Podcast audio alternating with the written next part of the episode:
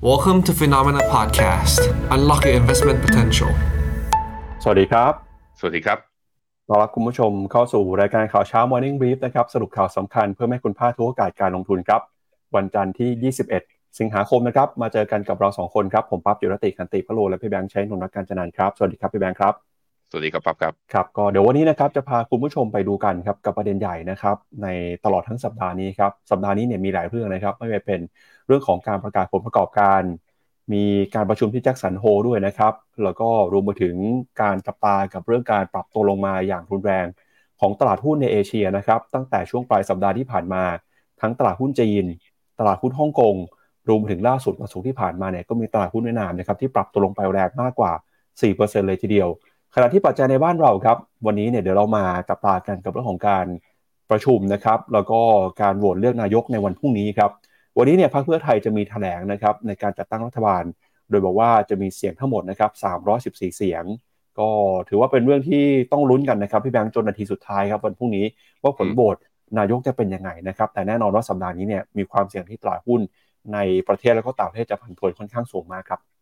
ครับ เอาละครับ เดี๋ยวเราเริ่มต้นกันนะครับพาคุณผู้ชมไปดูกันกับสรุปนะครับตัวเลขความเคลื่อนไหวของตลาดหุ้นแล้วก็สินทรัพย์ต่างๆนะครับในรอบสัปดาห์ที่ผ่านมากันหน่อยครับ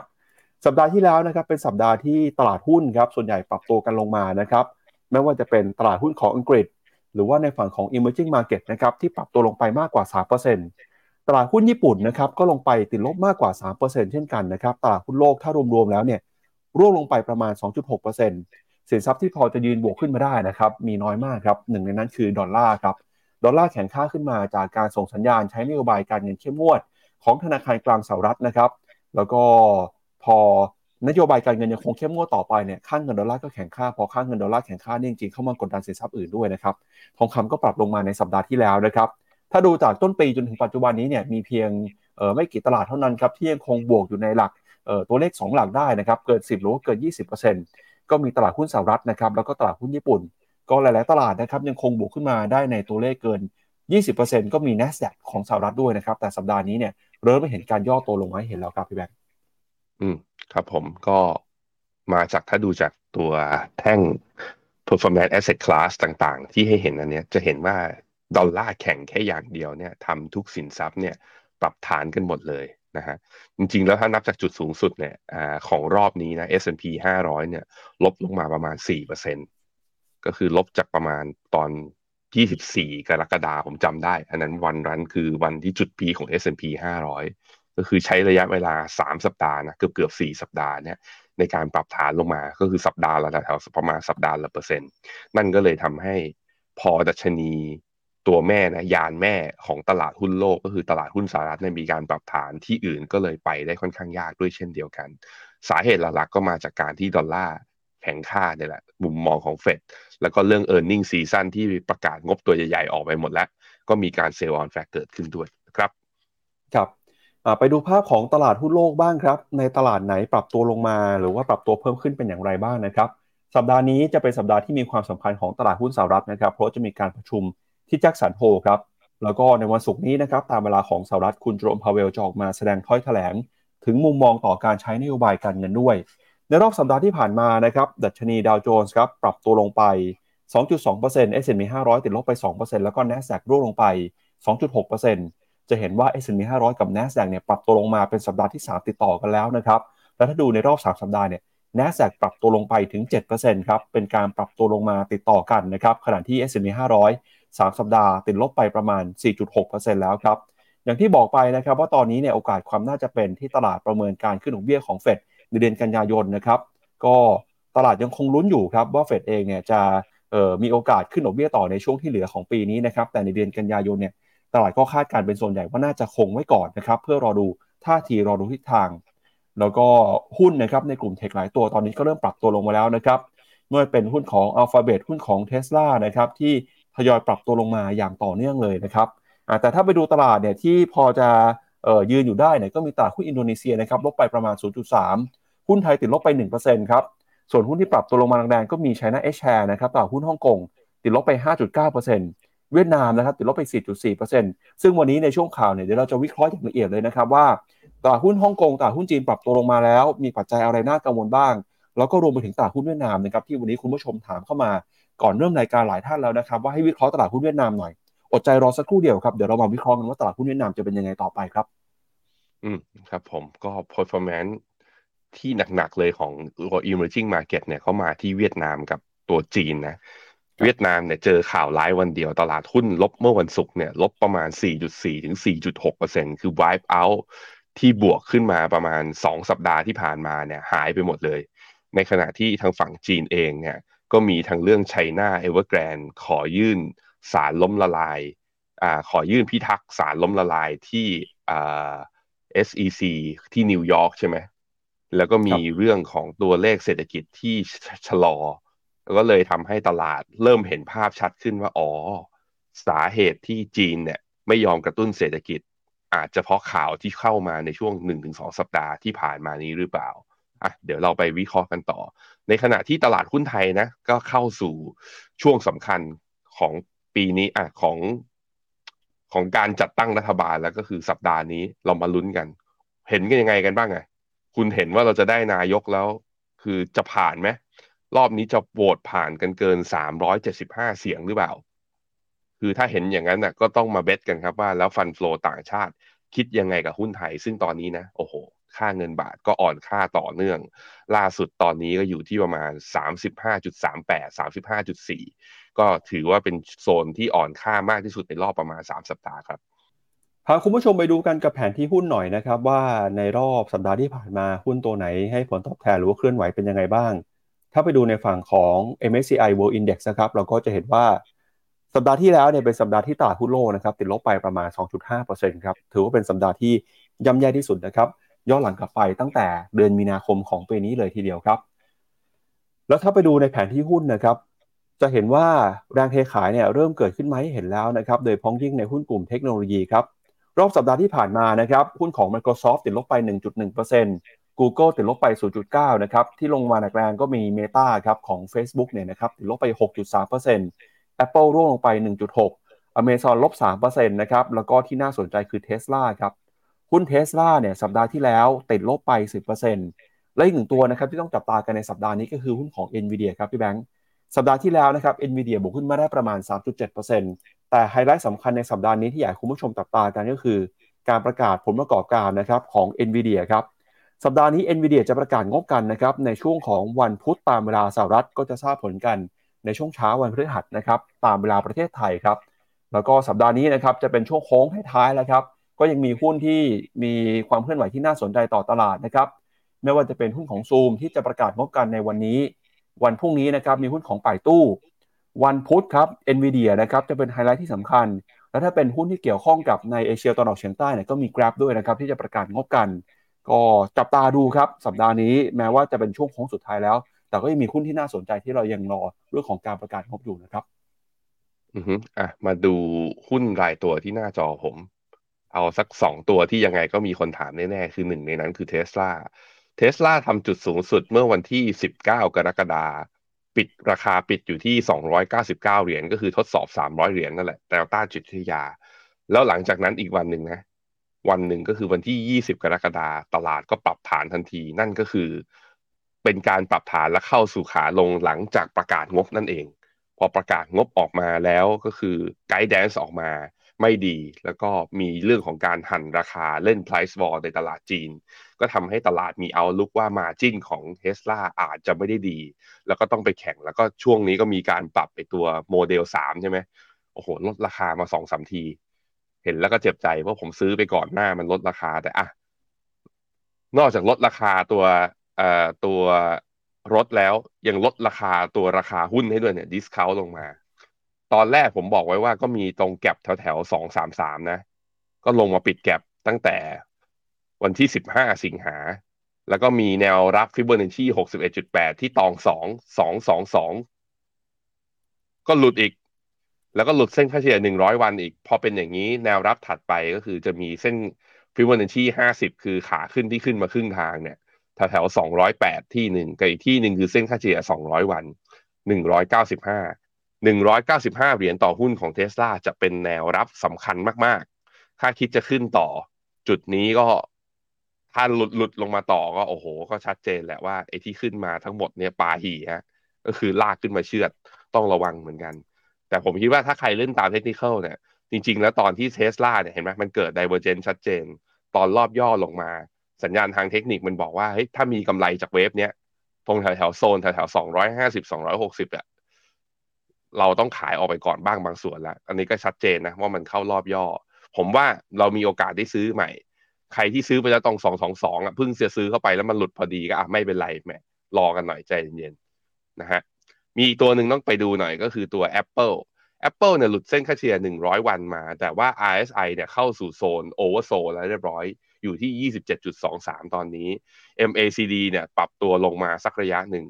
นะฮะ ถ้าดูเป็น Fibonacci retracement ของเว็บขานี้เนี่ย ตอนนี้ลงมายังไม่ถึงแนวรับสำคัญคือ Fibonacci 61.8 ซึ่งอยู่ที่ 169 เพราะฉะนั้นเนี่ย ตรงแถวๆเนี้ย169 170 เหรียญสำหรับตัว Apple นะ ผมคิดว่าราคาตรงนี้ Apple น่าจะเอาอยู่ น่าจะโอเคอยู่ แล้วก็ต้องอย่าลืมว่า Apple กำลังเปิดตัว iPhone 15 ถ้ายอดถ้ายอดขายออกมาโอเค ถ้ายอดขายออกมาดี ก็อาจจะมีแรงดีดกลับมาด้วยด้วยเช่นเดียวกัน เพราะนั้นในมุมหนึ่งก็คือตอนนี้ ที่ตลาดหุ้นโลก คือนำด้วย S&P 500 ปรับฐาน ก็มาจากหุ้น 7 นางฟ้า โดย 7 นางฟ้าเนี่ย5ใน 7 นางฟ้าเนี่ยปรับตัวลงแรง แล้วหลุดเส้นค่าเฉลี่ยสำคัญคือทั้ง 50 และ 100 พอมันตัวที่เป็น outperformer ของครึ่งปีแรกปรับฐานปุ๊บไอตัวแม้แต่ตัวที่มันไม่ได้ลากไปไหนมันมันไปไหนไม่ได้หรือว่ามีผล performance กลางๆ อยู่แล้วด้วยเนี่ยก็เลยมีการปรับฐานลงด้วย นั่นก็เลยเป็นที่มาที่การปรับฐานจึงเกิดขึ้นกับตลาดหุ้นอย่างต่อเนื่องนะครับ ครับก็จากตลาดหุ้นไปแล้วนะครับ ไปดูต่อครับเมื่อสักครู่นี้ที่เราบอกไปนะครับ ว่าแผนที่หุ้นเนี่ยก็จะเห็นว่า sector ต่างๆ ในตลาดหุ้นสหรัฐนะครับปรับตัวกันลงมาเป็นส่วนใหญ่นำมาโดยหุ้นในกลุ่ม consumer discretionary นะครับแล้วก็มีกลุ่ม real estate กลุ่มสถาบันการเงินที่ปรับตัวกันลดลงมานะครับในช่วงสัปดาห์ที่แล้วครับ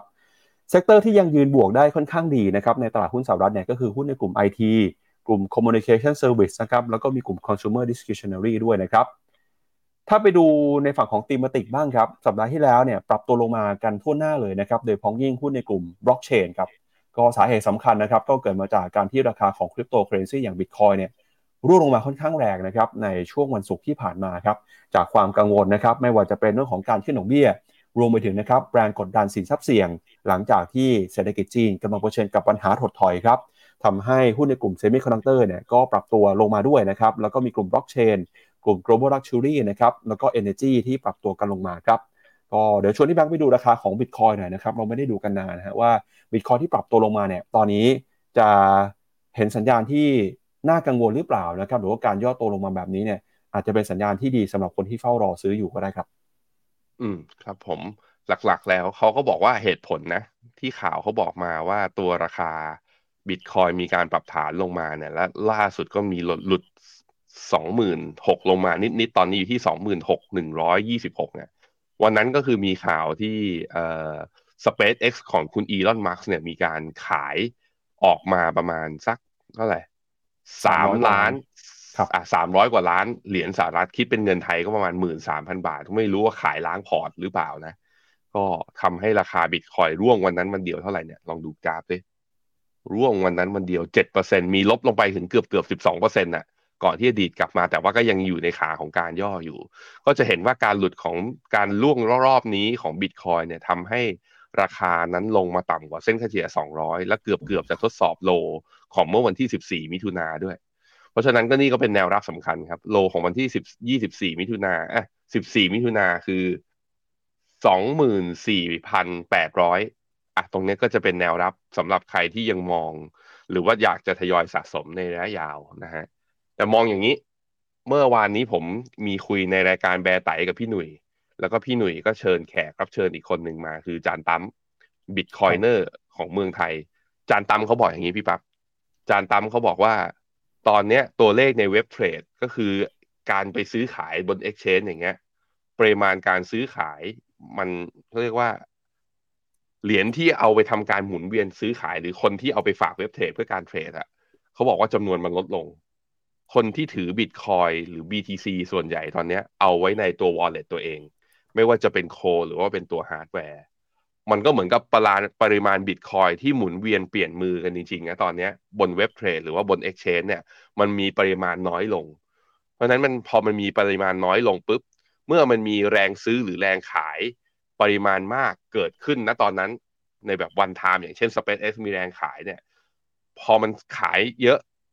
ในขณะที่ปริมาณคนเทรดน้อย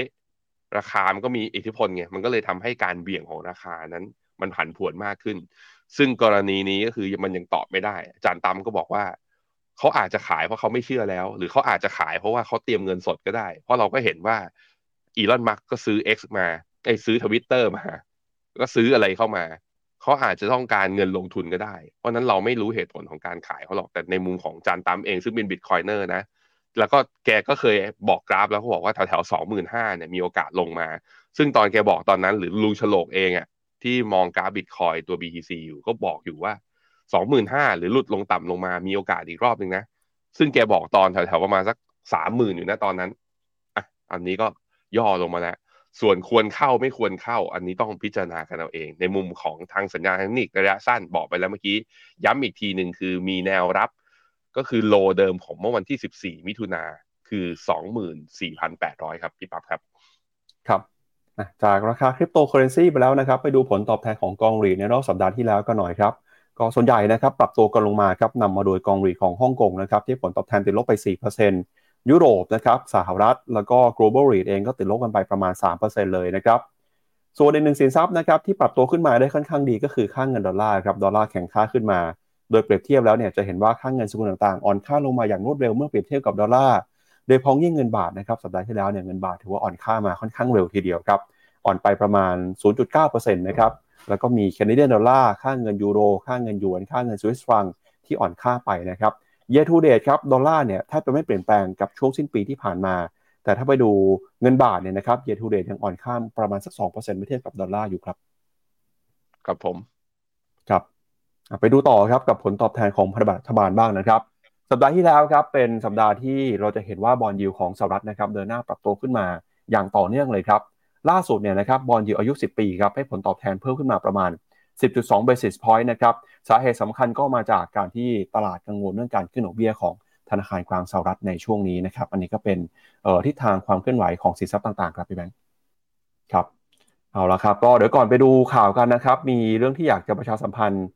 เชิญชวนคุณผู้ชมฮะใครที่กำลังมองหาโอกาสการลงทุน หรือว่าการเป็นที่ปรึกษาการลงทุนครับในช่วงเดือนหน้าครับวันที่ 9 กันยายนฟิโนเมนาจะมีงานสัมมนา FA Summit 2023 นะครับก็จะพาท่านที่ปรึกษาทางการเงินนะครับ แล้วก็คนที่สนใจนะครับในเรื่องของการเงินการลงทุนทุกท่านเนี่ยไปสู่ความสำเร็จนะครับแล้วก็การพัฒนาความรู้ใหม่ๆสำหรับการเป็นที่ปรึกษาการลงทุนกับ Finnomena นะครับโดยงานนี้เนี่ย Finnomena จัดร่วมกันกับ Franklin Templeton ก็จะพบเจอกันได้นะครับกับผู้บริหาร founder ของ Finnomena รวมไปถึงตัวแทนจาก Franklin Templeton ด้วยครับพี่แบงค์งานนี้นะครับ 9 กันยายนบ่ายโมงครับ ที่โรงละครสยามพิฆเนศสแกน QR code บนหน้าจอนะครับ เข้าไปลงทะเบียนกันได้ครับ ก็งานนี้จะรับทราบอะไรบ้างก็ เรามองว่าคนยุคใหม่เนี่ยจำเป็นที่จะต้องมีอาชีพเสริมเพื่อในการเพิ่มรายได้นะข้าวของแพงขึ้น เพราะเงินเฟ้องานที่เราทำอยู่มั่นคงไม่มั่นคงไม่รู้ แต่ถ้าเรามี skill แล้วเราสามารถ explore ตัวเองเนี่ย ไปหาทักษะอื่นได้เพิ่มมากขึ้น ผมคิดว่าก็เป็นประโยชน์ทั้งในแง่ของรายได้ แล้วก็เป็นประโยชน์ทั้งในแง่ทักษะที่อาจจะเอามาเสริมงานประจำของเราได้ และถ้าคุณแบบว่าเป็นคนที่ชอบ investment มี passion อยู่แล้วเนี่ย งานไอตัวการเป็นตัวแทน หรือว่าที่ปรึกษาทางด้านการเงินอิสระเนี่ย เป็นอาชีพที่เปลี่ยนชีวิตใครหลายคนมาได้แล้ว ใครที่มองหาเรื่องนี้อยู่นะ อยากได้แรงบันดาลใจจากเคสที่มีการสำเร็จจริง ไปเจอกันได้ รวมถึงว่าแล้ว Finnomena จะช่วยคุณให้เป็น FA ที่ดีขึ้น หรือเหนือกว่าตลาดได้ยังไงบ้าง ก็มาฟังกันได้ รวมถึงเทคโนโลยีตัวใหม่นะ ใครที่ได้ยินคำว่า Goals Navigator ที่เราจับมือร่วมกันกับ Franklin Templeton แล้วเนี่ย นี่คุณชีตัน ซึ่งเป็นคล้ายๆกับเป็นผู้ที่อยู่ในทีมดีไซน์ตัว Goals Navigator แล้วก็อยู่ในสายของตัวเรื่องดิจิทัลไซจี้ของเทมเ e อร์ตันเนี่ย บินมาเองเลย บินมาพรีเซนต์เรื่องนี้เองว่าแล้ว case use case ของที่ต่างประเทศ ที่เขาใช้กันแล้วมีความสำเร็จยังไงบ้าง งานนี้ลงทะเบียนแล้วก็เข้ามากันได้ฟรี เราปิดโรงละครสยามพิคเนตเลยนะเพราะนั้นใครที่สนใจคือยังลังเลอยู่มาฟังเฉยๆก็ได้ แต่ใครที่แบบเฮ้ยเริ่มมีคอมมิชเมนต์กับตัวเองมากขึ้น งานนี้ห้ามพลาดคุณจะได้เห็นว่าสายอาชีพนี้เขาเติบโตกันได้มากขนาดไหน ซึ่งฟิโนมิน่าก็มุ่งสู่นะเราเป้าหมายของเราก็คือเราอยากผลิต ที่ปรึกษาการลงทุนเนี่ยชั้นนำของเมืองไทยให้มากขึ้นไปมากกว่านี้นะครับ ครับไปดูประเด็นแรกประเด็นสำคัญของเรากันนะครับ ก็คือเรื่องของตลาดหุ้นจีนครับในช่วงสัปดาห์ที่ผ่านมานะครับเป็นสัปดาห์ที่ตลาดหุ้นจีนแล้วก็ตลาดหุ้นฮ่องกงปรับตัวลงมาอย่างรุนแรง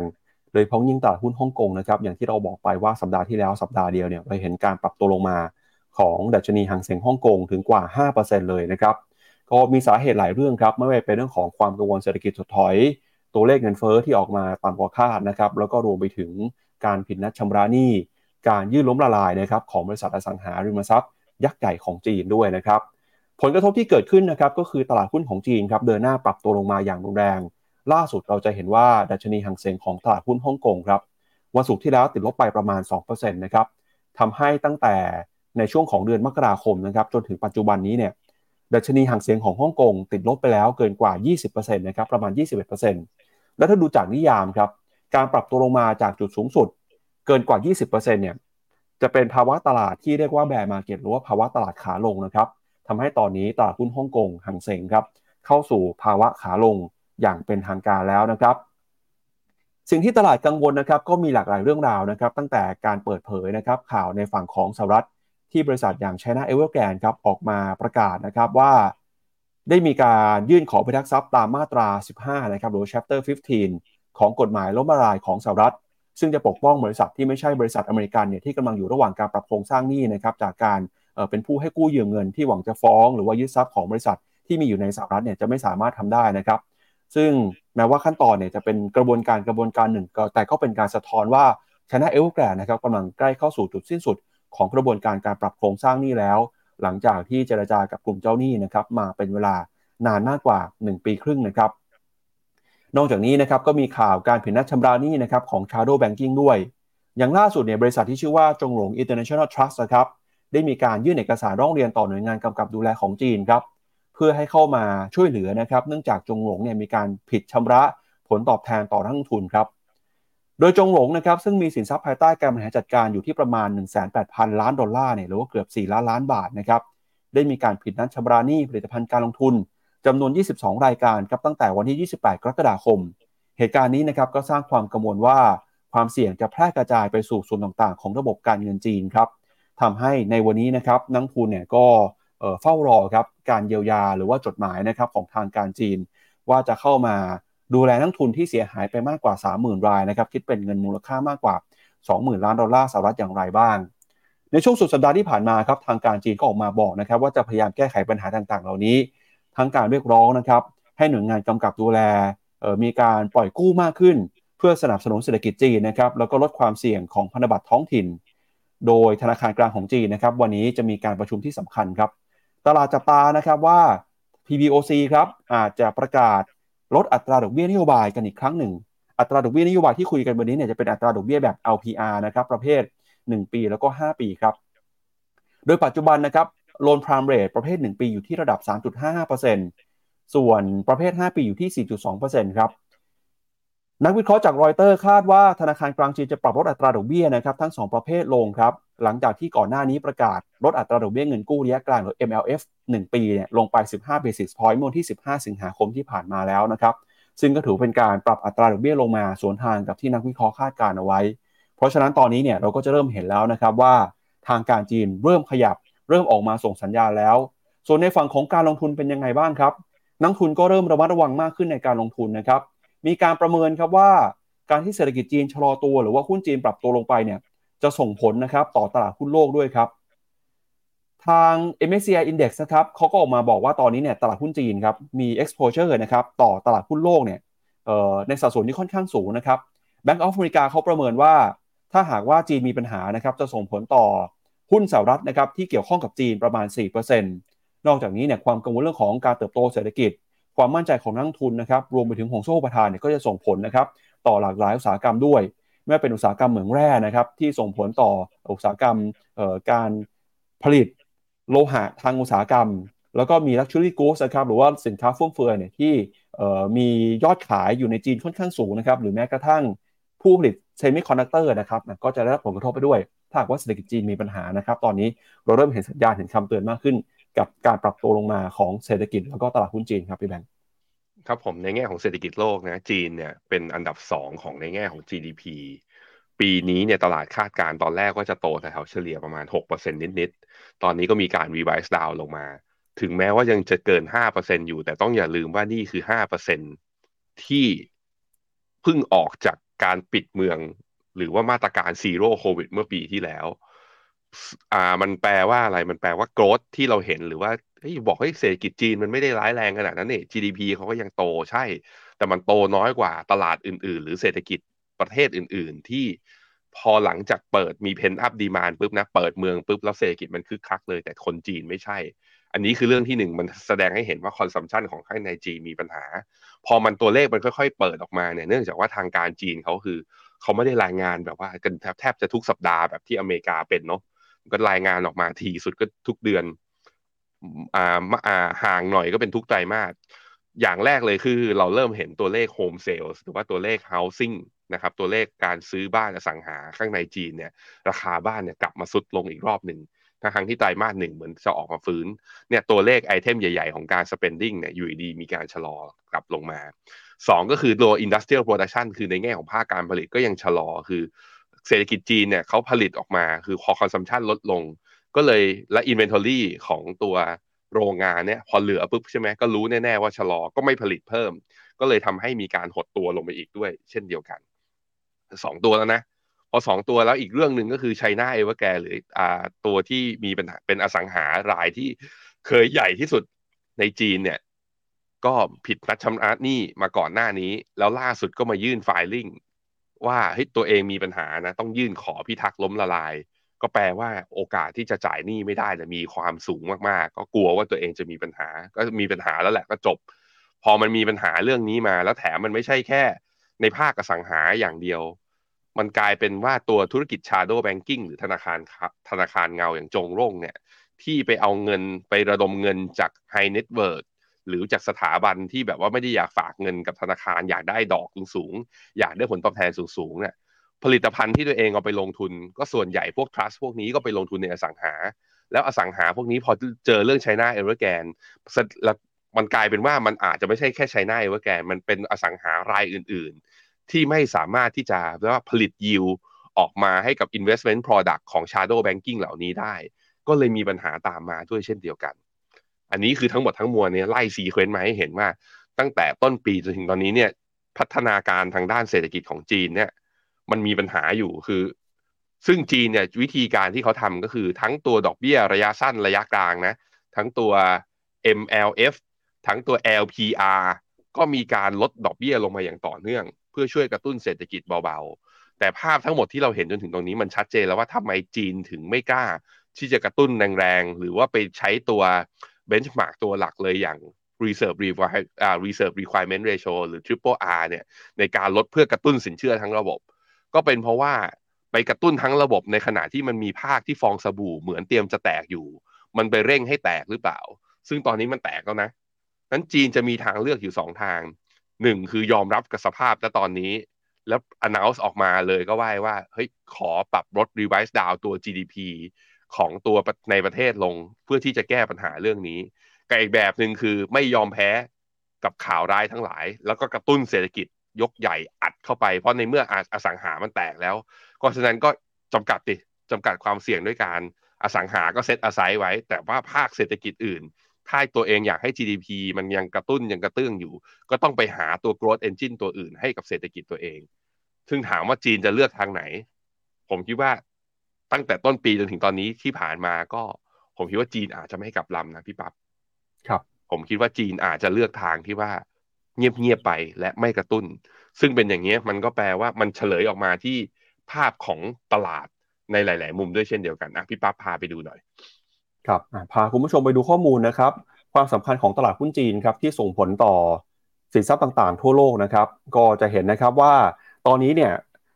ดัชนีนะครับที่มีตลาดหุ้นจีนเข้าไปคิดคำนวณอยู่ก็ถือว่าค่อนข้าง underperform นะครับเมื่อเปรียบเทียบพิจารณาจาก MSCI World with China Exposure นะครับตอนนี้ก็ติดลบไปประมาณ 10%นะครับย้อนหลังกลับไปประมาณ 2-3 เดือนที่ผ่านมา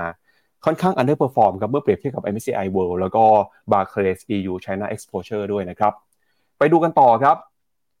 ถ้าหากว่าจีนกระทบแล้วเนี่ยเศรษฐกิจชะลอตัวจะส่งผลต่อหุ้นในกลุ่มไหนบ้าง หนึ่งในนั้นคือหุ้นในกลุ่มสินค้าฟุ่มเฟือยหรือ luxury stocks ครับ ไม่ว่าจะเป็น LVMH Kering Hermes เนี่ยเขาบอกว่าสัดส่วนยอดขายจากจีนนะครับ ที่ส่งผลต่อยอดขายทั้งหมดของบริษัทเหล่านี้เนี่ย LVMH มียอดขายจากจีนอยู่ที่ประมาณ 17%ครับ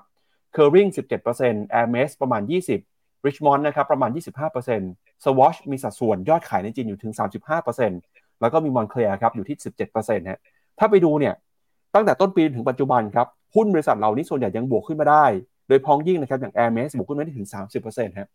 ในช่วงไตรมาสหนึ่งไตรมาสสองผลประกอบการที่บวกขึ้นมาได้ดีเนี่ยเขาบอกว่ามาจากนักท่องเที่ยวจีน มาจากยอดขายในจีน เพราะฉะนั้นนะครับถ้าครึ่งปีหลังนี้เนี่ยยอดขายในจีนหดตัวเมื่อไหร่ บริษัทเหล่านี้นะครับที่ปรับตัวขึ้นมาอย่างร้อนแรงเนี่ยก็อาจจะได้รับผลกระทบไปด้วย อันนี้อาจจะเป็นเรื่องที่เราต้องระมัดระวังกันนะครับอนอกจากนี้นะครับก็มีหุ้นในกลุ่มเซมิคอนดักเตอร์ด้วยครับ 20 อันดับหุ้นที่มีรายได้นะครับมาจากฝั่งของจีนครับ ก็แน่นอนครับว่า NVIDIA เนี่ยเขาบอกมี exposure สูงถึง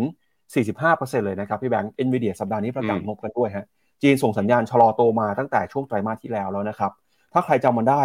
ผลประกอบการไตรมาสหนึ่งของ NVIDIA เนี่ยออกมาสูงกว่าคาดนะครับทำให้ราคาหุ้นบวกขึ้นมาได้เป็น 10 เป็นร้อยเปอร์เซ็นต์ครับ ถ้าหากว่าจีนกระทบแบบนี้เดี๋ยวต้องมาดูกันว่ารายได้ของ NVIDIA ในไตรมาสนี้ที่จะประกาศในสัปดาห์นี้จะเป็นอย่างไรบ้างนะครับ ตามมาด้วย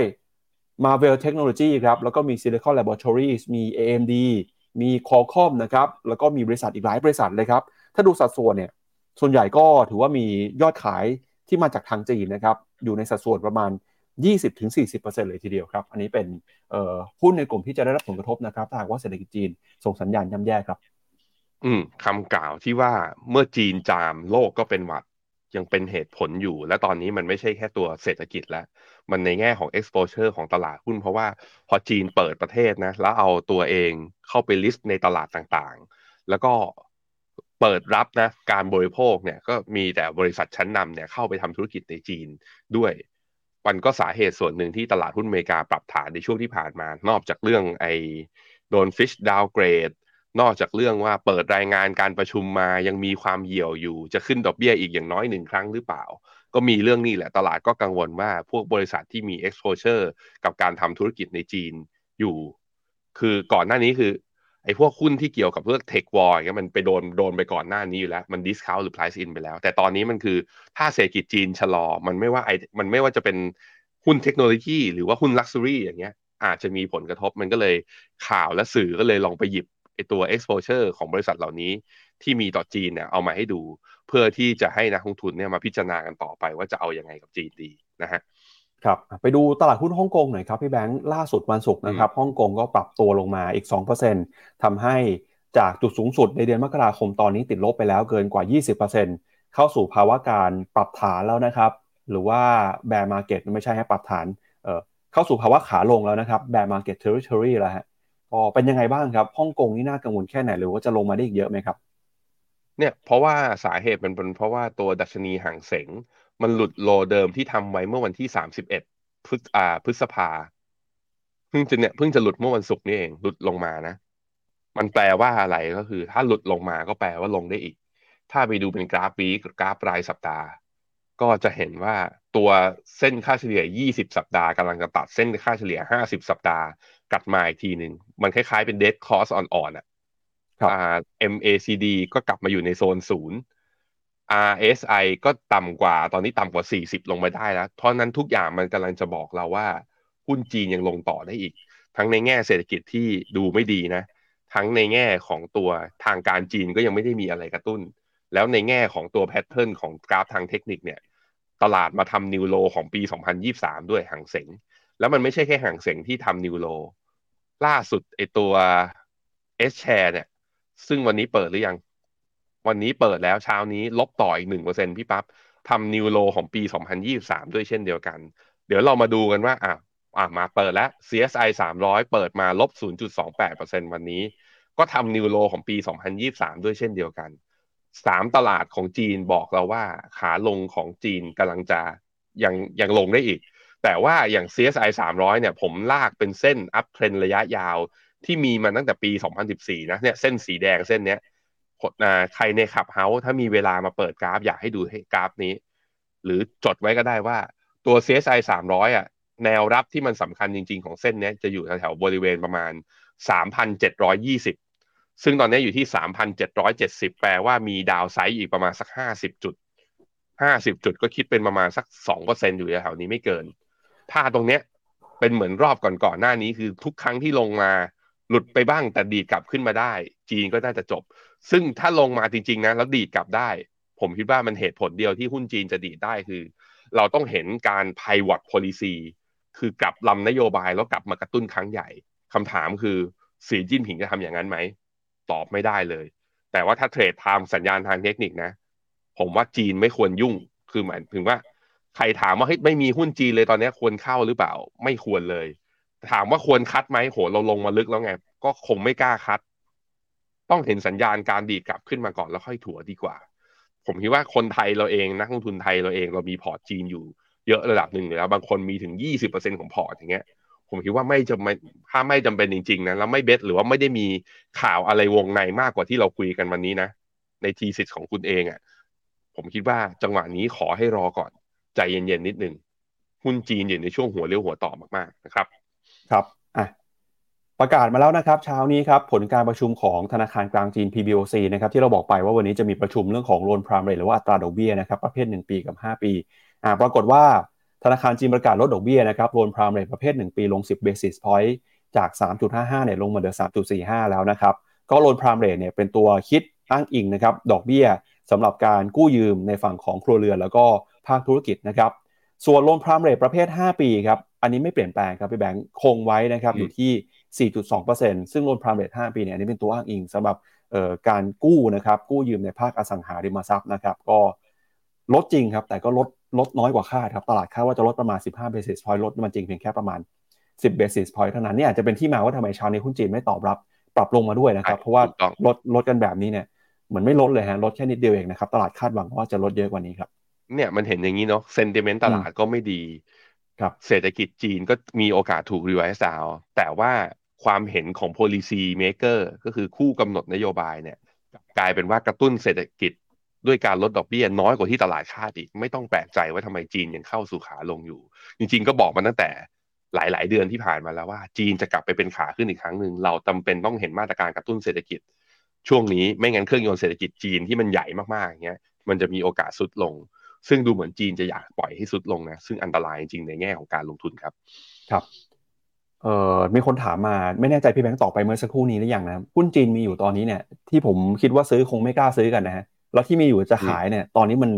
มันใช่จุดขายหรือเปล่าครับ เออบางคนอาจจะขายตอนนี้ครับแนวรับของตัว CSI 300เนี่ยมาดูที่หน้าจอเนี่ยฮะคืออย่างที่บอกไปมันมีแนวรับของเส้นเนี่ยสีแดงระยะยาวเนี่ย คืออยู่ที่แถวแถวสามพันเท่าไหร่เนี่ยอ้าว ไหนอันนี้สามพันเจ็ดร้อยยี่สิบคือแถวเนี้ยทุกคน นั้นไหนๆเราถือกันมาขนาดนี้แล้วอะ คือ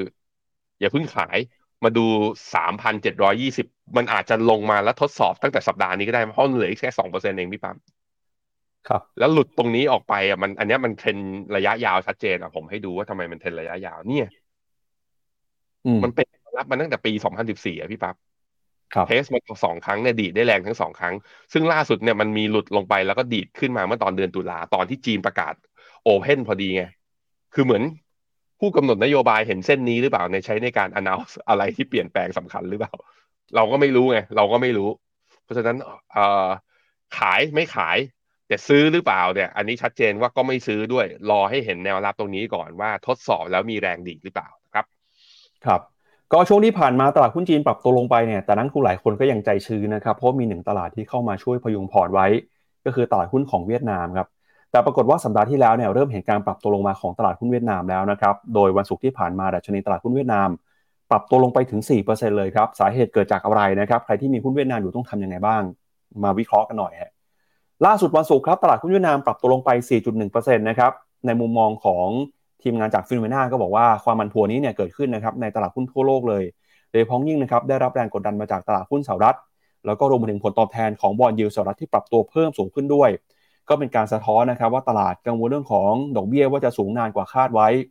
ขณะที่แรงกดดันก็มาจากอีกฝั่งหนึ่งก็คือตลาดหุ้นจีนนะครับอย่างที่เราบอกไปก็คือมีเรื่องของ Country Garden China Evergrande นะครับแล้วก็เรื่องของการผิดนัดชำระหนี้ต่างๆครับ ถ้าหากว่าเศรษฐกิจจีนชะลอตัวลงไปนะครับจีนก็ถือเป็นคู่ค้าหลักของเวียดนามด้วยนะครับทำให้ GDP เวียดนามเนี่ยก็มีโอกาสปรับตัวลงไปครับการคาดการณ์การเติบโตของปีนี้นะครับในฝั่งของเวียดนามเนี่ยก็บอกว่าอาจจะอยู่ต่ำกว่าเป้าหมายที่คาดไว้ประมาณ 6.5%ครับโดยในรอบ 6 เดือนที่ผ่านมา GDP ของเวียดนามเติบโตขึ้นมาประมาณ 3.7%สาเหตุสำคัญที่ทำให้ GDP อาจจะผิดเป้าก็คือ การส่งออกสินค้าที่หดตัวลงไปประมาณ 16%นะครับ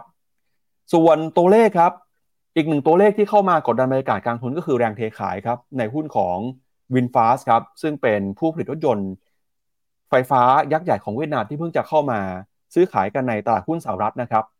ปรับตัวลงมาอย่างรุนแรงหลังจากเข้ามาซื้อขายวันแรกนะครับ ติดลบกันมาในวันที่ 3 วันที่ 2 ก็ลบลงไปด้วยนะครับ ก็ทำให้ตอนนี้เนี่ยบรรยากาศตลาดเองก็เริ่มเกิดความไม่มั่นใจขึ้นนะครับ ในมุมมองของ Phenomena Funds Investment Team นะครับบอกว่า การปรับตัวลงมาในระยะสั้นเนี่ยนะครับก็มาจากเซนิเมนต์ของตลาดหุ้นที่ย่ำแย่นะครับแต่ปัจจัยพื้นฐานของเวียดนาม ทางทีมงาน Research ของ p h e n o m e n a ก็เชื่อว่าเศรษฐกิจเวียดนามเนี่ยยังคงดูดีนะครับจากนโยบายการสนับสนุนจากภาครัฐแล้วก็ธนาคารกลาง รวมถึงแนวโน้มการฟื้นตัวของกลุ่มอุตสาหกรรมอิเล็กทรอนิกส์ซึ่งเป็นปัจจัยสนับสนุนการทำกำไรของตลาดหุ้นเวียดนามด้วย แล้วก็หุ้นเวียดนามนะครับมีแนวโน้มผลประกอบการจะฟื้นตัวได้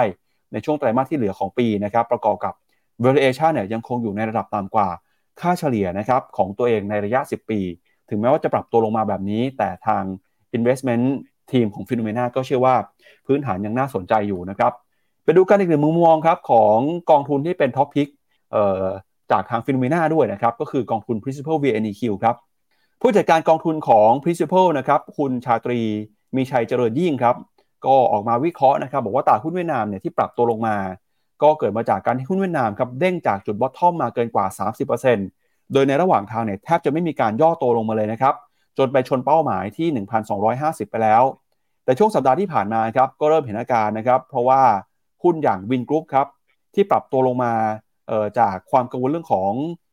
วินฟาสออโต้นะครับก็ทำให้วินกรุ๊ปก็ได้รับผลกระทบไปด้วย แล้วก็นอกจากนี้นะครับก็เริ่มเห็นแรงเทขายออกมาในหุ้นกลุ่มอื่นๆด้วยนะครับ ซึ่งการปรับตัวลงมาในระดับ 4-5%เนี่ยก็ถือว่าเป็นเรื่องปกตินะครับ เพราะตลาดเองเป็นตลาดที่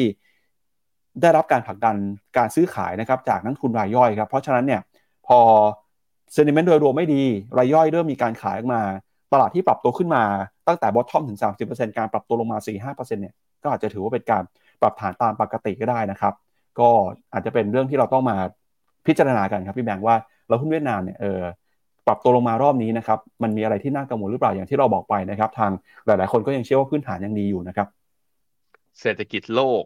มีเหมือนจะมีปัญหา เศรษฐกิจจีนเหมือนจะมีปัญหานั่นเป็นเรียกว่าเป็นภาพเหตุผลที่สื่อแล้วก็นักวิเคราะห์มองในภาพของว่าทำไมตลาดหุ้นเวียดนามถึงลงแรง แล้วก็อีกมุมหนึ่งก็คือเรื่องวินฟาสพอมันมีเรื่อง ถ้าบอกว่าอันนี้ถามความเห็นส่วนตัวผมนะ สาเหตุที่ตัวดัชนีตัว VN30 แล้วก็ตัวเวียดนาม Index เนี่ยที่ปรับตัวลงแรงเนี่ย ผมคิดว่าหลักๆ เลยคือมาจาก VinFast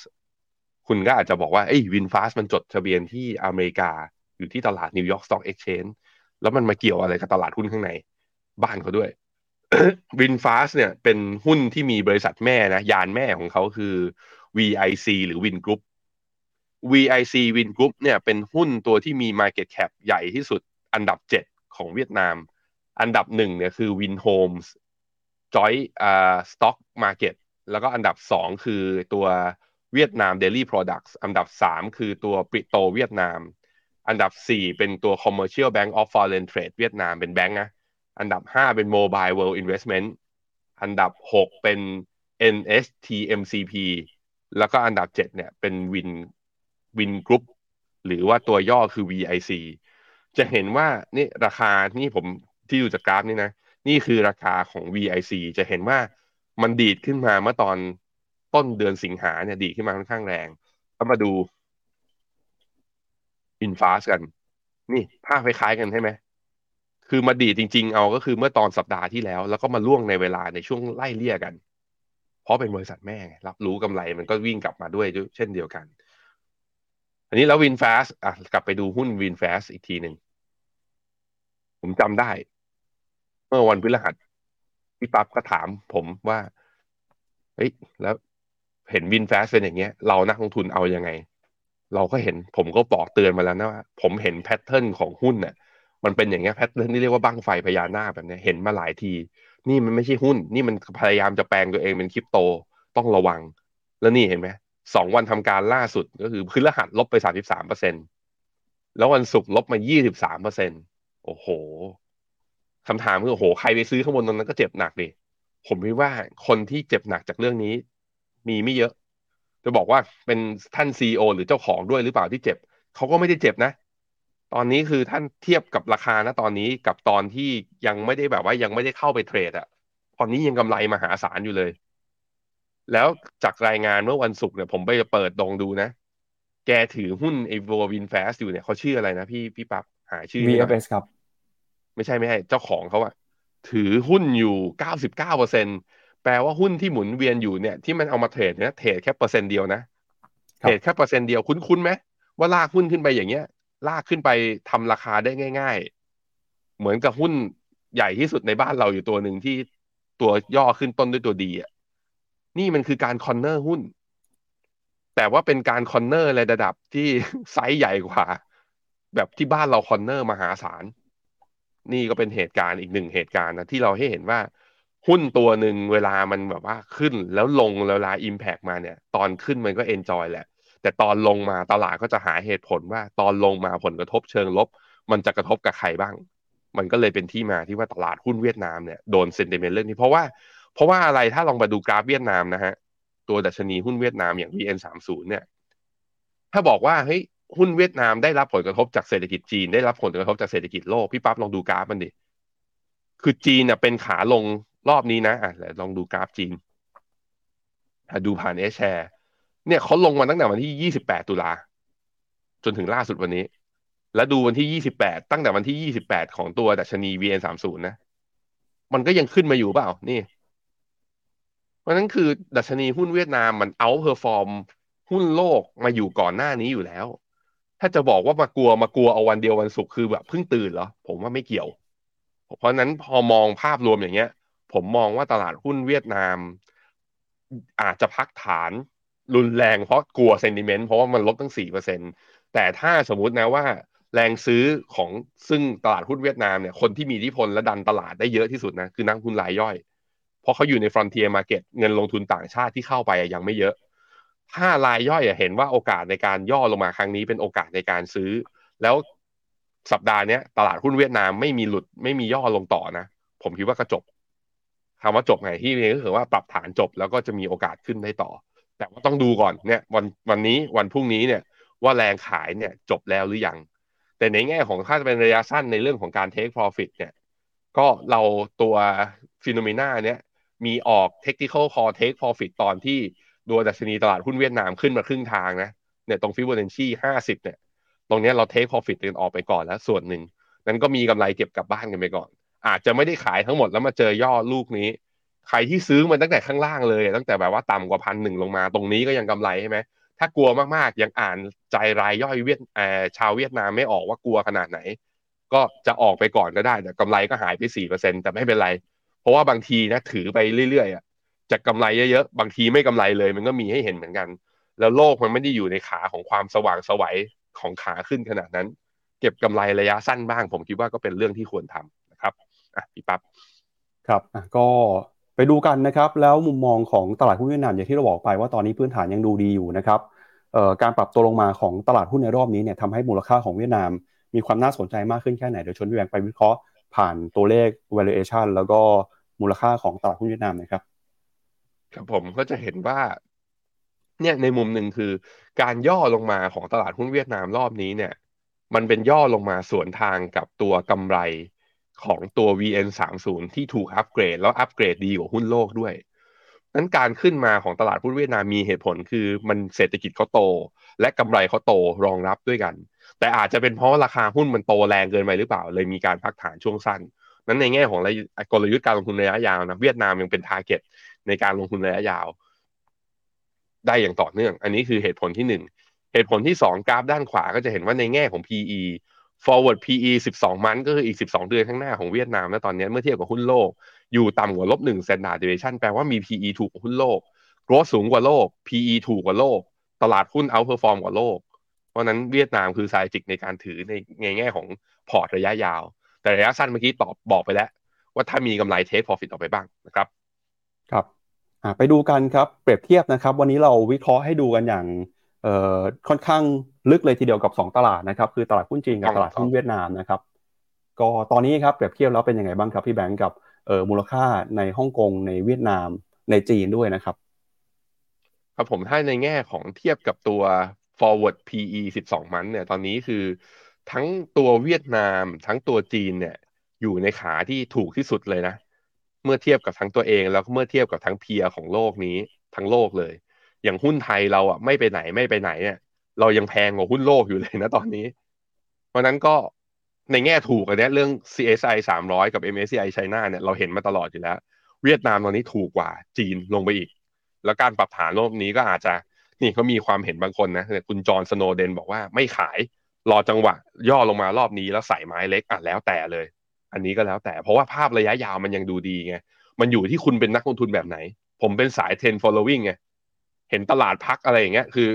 แล้วถ้าผมอะถ้าดูตาม playbook ตัวเอง แล้วเชื่อว่ามันยังมี downside อยู่ ผมก็ขายก่อนผมไม่รอ downside แต่ว่าถ้าคุณบอกให้คุณถือได้ยาวทำงานมาได้กระแสเงินสดมาเอากระแสเงินสดนั้นมาเติมพอร์ตต่อ เวียดนามก็น่าสนใจอีก 2 ตลาดที่ถ้าดูจากตรงนี้มันอยู่ในกรอบของความถูกด้วยเช่นเดียวกันคือ Euro Stoxx 600กับตัว MSCI ลาแทม MSCI ลาแทมคือลาตินอเมริกาลาตินอเมริกาผมขอให้ละไว้เพราะว่าเพราะว่าลาตินอเมริกาเนี่ยดัชนีหุ้นของเขาคือตัวใหญ่คือบราซิลบราซิลเนี่ยเป็น commodity country ก็คือเป็นพวกส่งออกแล้วก็ผลิตพวกสินค้าโภคภัณฑ์เยอะคราวนี้มันจะดูเหมือน PE เขาถูกเพราะว่าปีที่แล้วกำไรจาก commodity เขาเยอะไงเงินเฟ้อมันมาเพราะว่าราคาสินค้าโภคภัณฑ์มันพุ่ง แต่พอเนี่ยราคาสินค้าโภคภัณฑ์ในระยะข้างหน้า มันน่าจะชะลอลงงั้นก็แปลว่าบาทมันน่าจะปรับตัวลงมาจิ้นของหุ้นเหล่านี้ก็น่าจะบางลง มันก็เลยทำให้ตัว forward PE เนี่ยมันดูถูกกว่าที่ควรจะเป็น อีกที่หนึ่งคือตัว Euro Stock 600 Euro Stock 600เนี่ยก็เห็นว่ามันอยู่ในโซนถูกเหมือนกันนะ แต่ถูกเนี่ยมันมีเงื่อนมันมีเหตุผลเหมือนกันว่าตลาดก็กลัวว่าจะมีเกิด recession หรือเศรษฐกิจชะลอหรือเปล่า เพราะนั้น 2 ตลาดอีก 2 ตลาดที่ถูกคือตัวลาตินกับตัวยุโรปเนี่ยถูกก็จริง แต่มันมีเหตุผลของการถูกของมันคือเอาลุกข้างหน้าอาจจะถูกปรับประมาณการลดลงครับ ครับไปดูต่อนะครับอีกหนึ่งเรื่องครับในสัปดาห์นี้จะมีความสำคัญก็คือการประชุมแจ็คสันโฮนะครับของธนาคารกลางสหรัฐครับ ซึ่งคุณโจมพาเวลก็ยืนยันแล้วนะครับ ว่าจะเข้ามาแสดงถ้อยแถลงนะครับ แล้วก็มีการแถลงวันที่ 25 สิงหาคมนี้ด้วยครับ การประชุมในปีนี้จะจัดขึ้นวันที่ 24ถึง26 สิงหาคมในหัวข้อ structural shifts in the economy in the global economy นะครับ ซึ่งเป็นการประชุมที่ทั่วโลกให้ความสนใจครับ เพราะว่าผู้ว่าการธนาคารกลาง แล้วก็รัฐมนตรีว่าการกระทรวงการคลัง บุคคลสำคัญในโลกการเงินของโลกนะครับ จะเดินทางเข้ามาร่วมประชุมกัน ไฮไลท์จะอยู่ที่การแสดงปาฐกถาของประธานเฟดนะครับเกี่ยวกับนโยบายการเงินแล้วก็แนวโน้มเศรษฐกิจครับ Goldman Sachs ครับออกมาคาดการว่าในการประชุมครั้งนี้เนี่ยก็คาดว่าเฟดนะครับน่าจะส่งสัญญาณเรื่องของนโยบายการเงิน โดย Goldman Sachs เชื่อว่าการขึ้นดอกเบี้ยวันที่ 26 กรกฎาคมที่ผ่านมา น่าเป็นการปรับขึ้นอัตราดอกเบี้ยครั้งสุดท้ายแล้วนะครับแล้วก็นักคุณก็คาดเช่นเดียวกันนะว่าในเดือนกันยายนนี้เฟดไม่น่าจะขึ้นดอกเบี้ยแต่อย่างใด ก่อนที่จะค่อยๆทยอยปรับลดอัตราดอกเบี้ยในเดือนไตรมาสสหรือว่าไตรมาสหนึ่งของปีหน้านะครับก็ เดี๋ยวยังไงเนี่ยก่อนที่จะเริ่มงานมีรายละเอียดเดี๋ยวเรามาวิเคราะห์มาสรุปให้ฟังกันนะครับ แต่ยังไงก็บอกให้คุณผู้ชมทราบก่อนว่า สัปดาห์นี้วันศุกร์นะครับจะมีเรื่องของเฟดอีกหนึ่งเรื่องด้วยครับเรื่องนี้สำคัญการประชุมแจ็คสันโฮนะอะพาไปดูตัวสถิติย้อนหลังหน่อยพี่ปั๊บหน้า 27 ก็จะเห็นว่าJackson Hole pattern นะที่บอกว่าการประชุมนี้สำคัญ เพราะว่าตัวประธานเฟดไม่ว่าจะเป็นคนในยุคเก่าๆนะอ่าจะเป็นคุณ Ben Bernanke หรือว่าคุณ Janet Yellen เนี่ย ก็จะใช้เวทีนี้ในการแถลงนโยบายในระยะกลางถึงระยะยาวก็คือประมาณหนึ่งปีขึ้นไป ซึ่งก็จะเห็นนะ อย่างตอนช่วงปี 2010 ถึงปี 2012 ที่ตอนนั้นน่ะ คุณ Jerome Powell ไอ้ไม่ใช่ คุณ Ben Bernanke นะประกาศตัว QE ภาค 2 ภาค 3 ต่อเนื่องเนี่ย โดยใช้ประชุมที่แจ็คไอที่ประชุม Jackson Hole นี่แหละ ว่าจะผลิตหรือปั๊มเงิน QE ขึ้นต่อตลาดตอนนั้นเนี่ยสัปดาห์หนึ่งสัปดาห์หลังจากการประชุม Jackson Hole นะบวกได้แบบเฉลี่ยประมาณ3%อร์เซ็นต์่ะบวกได้ไม่น้อยทีเดียว แต่อย่างพอปี 2022 ที่ผ่านมาคุณอ่าเจอโรมพาวเวลนะประกาศออกมาว่าโห คือตลาดไปตอนแรกไปใช้คำว่า transitory ใช่ไหมเรื่องเงินเฟ้อคือว่าเงินเฟ้อเป็นเรื่องชั่วคราว ระยะยาวมันเดี๋ยวมันก็ลง พูดอย่างนั้นอยู่ประมาณสัก 6 เดือน พอเข้าประชุมแจ็คสันโฮปุ๊บแล้วก็บอกว่ามอบตัวแล้วว่าเฮ้ยจำเป็นที่จะต้องขึ้นดอกเบี้ย aggressive คือจากพี่ล่ามเนี่ยอยู่ดีก็คือใส่หมวกเหี่ยวมาเลย พอใส่หมวกเหี่ยวปุ๊บนี่เลยก็เลยทำให้สัปดาห์หนึ่งหลังจากการประชุมแจ็คสันโฮเนี่ยตลาดลบไป 3.29% โดย volatility เนี่ยบวกลบอยู่ที่ประมาณ 0.6 มาความผันผวนมันก็ดีดกลับขึ้นมางั้นรอบนี้น่าสนใจ คือถ้าแถลงแล้วมีความเหี่ยวมากขึ้น หลังนั้นหนึ่งสัปดาห์ก็อาจจะปรับฐานได้ scene เนี่ยก็อาจจะมีให้เห็นเหมือนอย่างปี 2022 ซึ่งทิศทางจากการประชุมแล้วก็ไอ้หนังสือ report ไอ้ไอ้ตัวรายงานการประชุมที่เพิ่งออกมาสัปดาห์ที่แล้ว มันก็ชัดเจนนะ ว่าเฟดคงจะเหี่ยวต่อ เพราะฉะนั้นแปลว่าอะไรพอจะคาดการณ์ได้ว่า Jackson Hole รอบนี้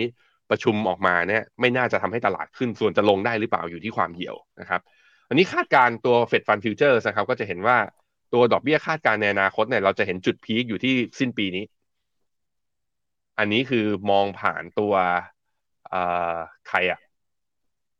อ๋ออันนี้เป็น effective Fed Fund Rate กับไอตัว Fed Fund Future Fed Fund Future ต้องใช้ดูตัวไหนเอ่อ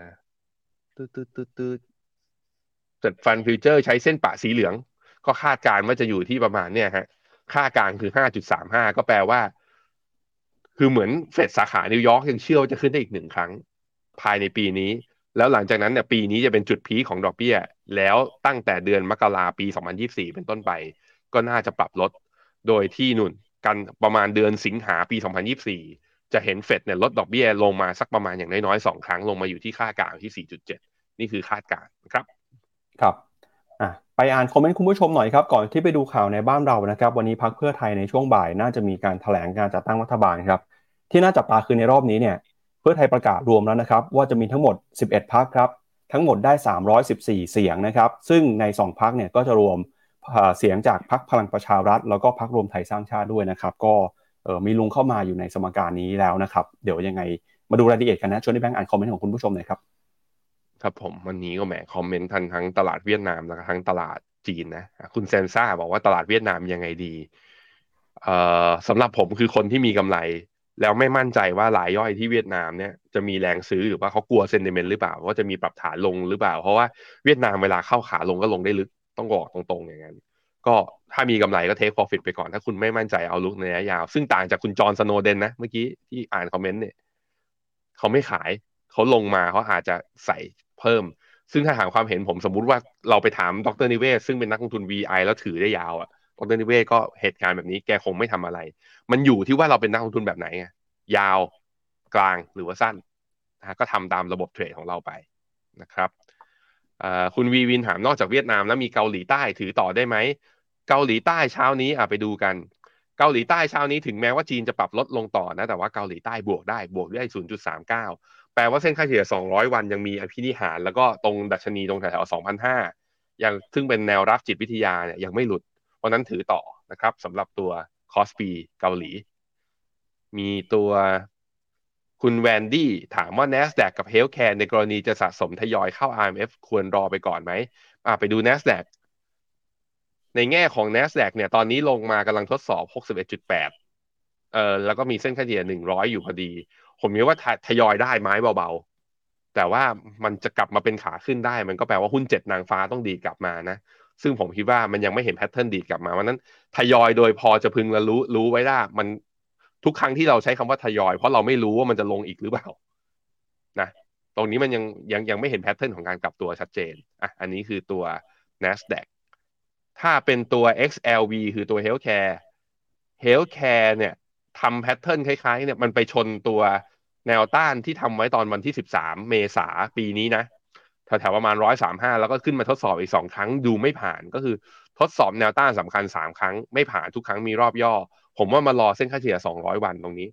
ถ้าพอจะไหวพอจะอ่าลงมาแล้วมีแรงดีดกลับ ก็แปลว่าแนวรับนี้พอจะทยอยได้ แต่ถ้ายังหลุดลงมาต่อก็ไม่ค่อยดีเท่าไหร่ ไม่ค่อยดีเท่าไหร่เพราะนั้น ยังไม่ใช่การทยอยวันนี้ แต่ขอดูแนวรับเนี่ย ลงได้อีกสักประมาณกี่เปอร์เซ็นต์ศูนย์จุดหกเจ็ดเปอร์เซ็นต์ถ้าลงมาเนี่ย แถวๆ ประมาณร้อยสามสิบเอ็ดเหรียญแล้วไม่หลุดตรงนี้ก็พอจะเข้าได้เบาๆครับ คุณแมนดี้นะอะไปพี่ปั๊บครับครับไปดูวันนี้กันนะครับ จะมีการถแถลงข่าวจากพรรคเพื่อไทยครับ ก่อนที่วันพรุ่งนี้จะเป็นวันที่มีความสำคัญนะครับ ก็มีหลายอีเวนต์เลยฮะตั้งแต่เรื่องของการประชุมสภาที่มีการโหวตนายกนะครับ เพื่อไทยก็บอกว่าจะส่งคุณเศรษฐาเข้ามาชิงตำแหน่งนายกในวันพรุ่งนี้ แล้วก็มีอีกหนึ่งเรื่องนะครับ ก็คือเรื่องของคุณทักษิณที่จะเดินทางกลับมาที่ประเทศไทยด้วยนะครับ คุณอุ้งอิงเนี่ยก็บอกว่าวันพรุ่งนี้ตอน9โมงเช้าที่ดอนเมืองนะครับจะไปรับคุณทักษิณที่สนามบินครับเดี๋ยวไปดูเรื่องของการเมืองนะฮะที่บอกว่าพักเพื่อไทยจะแถลงวันนี้เนี่ยเขาจะพูดเรื่องอะไรบ้างครับ ก็รายงานข่าวระบุนะครับว่า วันนี้ครับพักเพื่อไทยในช่วงบ่ายจะแถลงจัดตั้งรัฐบาลครับ โดยจะประกาศรวมนะครับ 11พัก314 เสียงในการจัดตั้งรัฐบาล ซึ่งทั้งหมดจะประกอบไปด้วยพักเพื่อไทย 141 เสียง พักภูมิใจไทย 71 เสียง พักชาติไทยพัฒนา 10 เสียง พักประชาชาติ 9 เสียง พักเพื่อไทยรวมพลัง 2 เสียง พักชาติพัฒนากล้า 2 เสียง แล้วก็ที่ทุกคนจับตากันก็คือ พักพลังประชารัฐ แล้วก็พักรวมไทยสร้างชาตินะครับรวมกันเนี่ยพลังประชารัฐ 40 เสียง รวมไทยสร้างชาติ 36 เสียง แล้วก็มีพักอื่นๆนะครับมีเสรีรวมไทยพักสังคมใหม่พักท้องที่ไทยเนี่ยรวมกันทั้งหมด 314 เสียงครับโดยทางฝั่งของพรรคเพื่อไทยก็มั่นใจว่าวันพรุ่งนี้นะครับการโหวตคุณเศรษฐาน่าจะผ่านพ้นไม่ได้อย่างเรียบร้อย ไม่มีปัญหาอะไรครับพี่แบงก์ก็ลุ้นกันครับหุ้นไทยจะตอบรับกับเรื่องนี้ยังไงครับ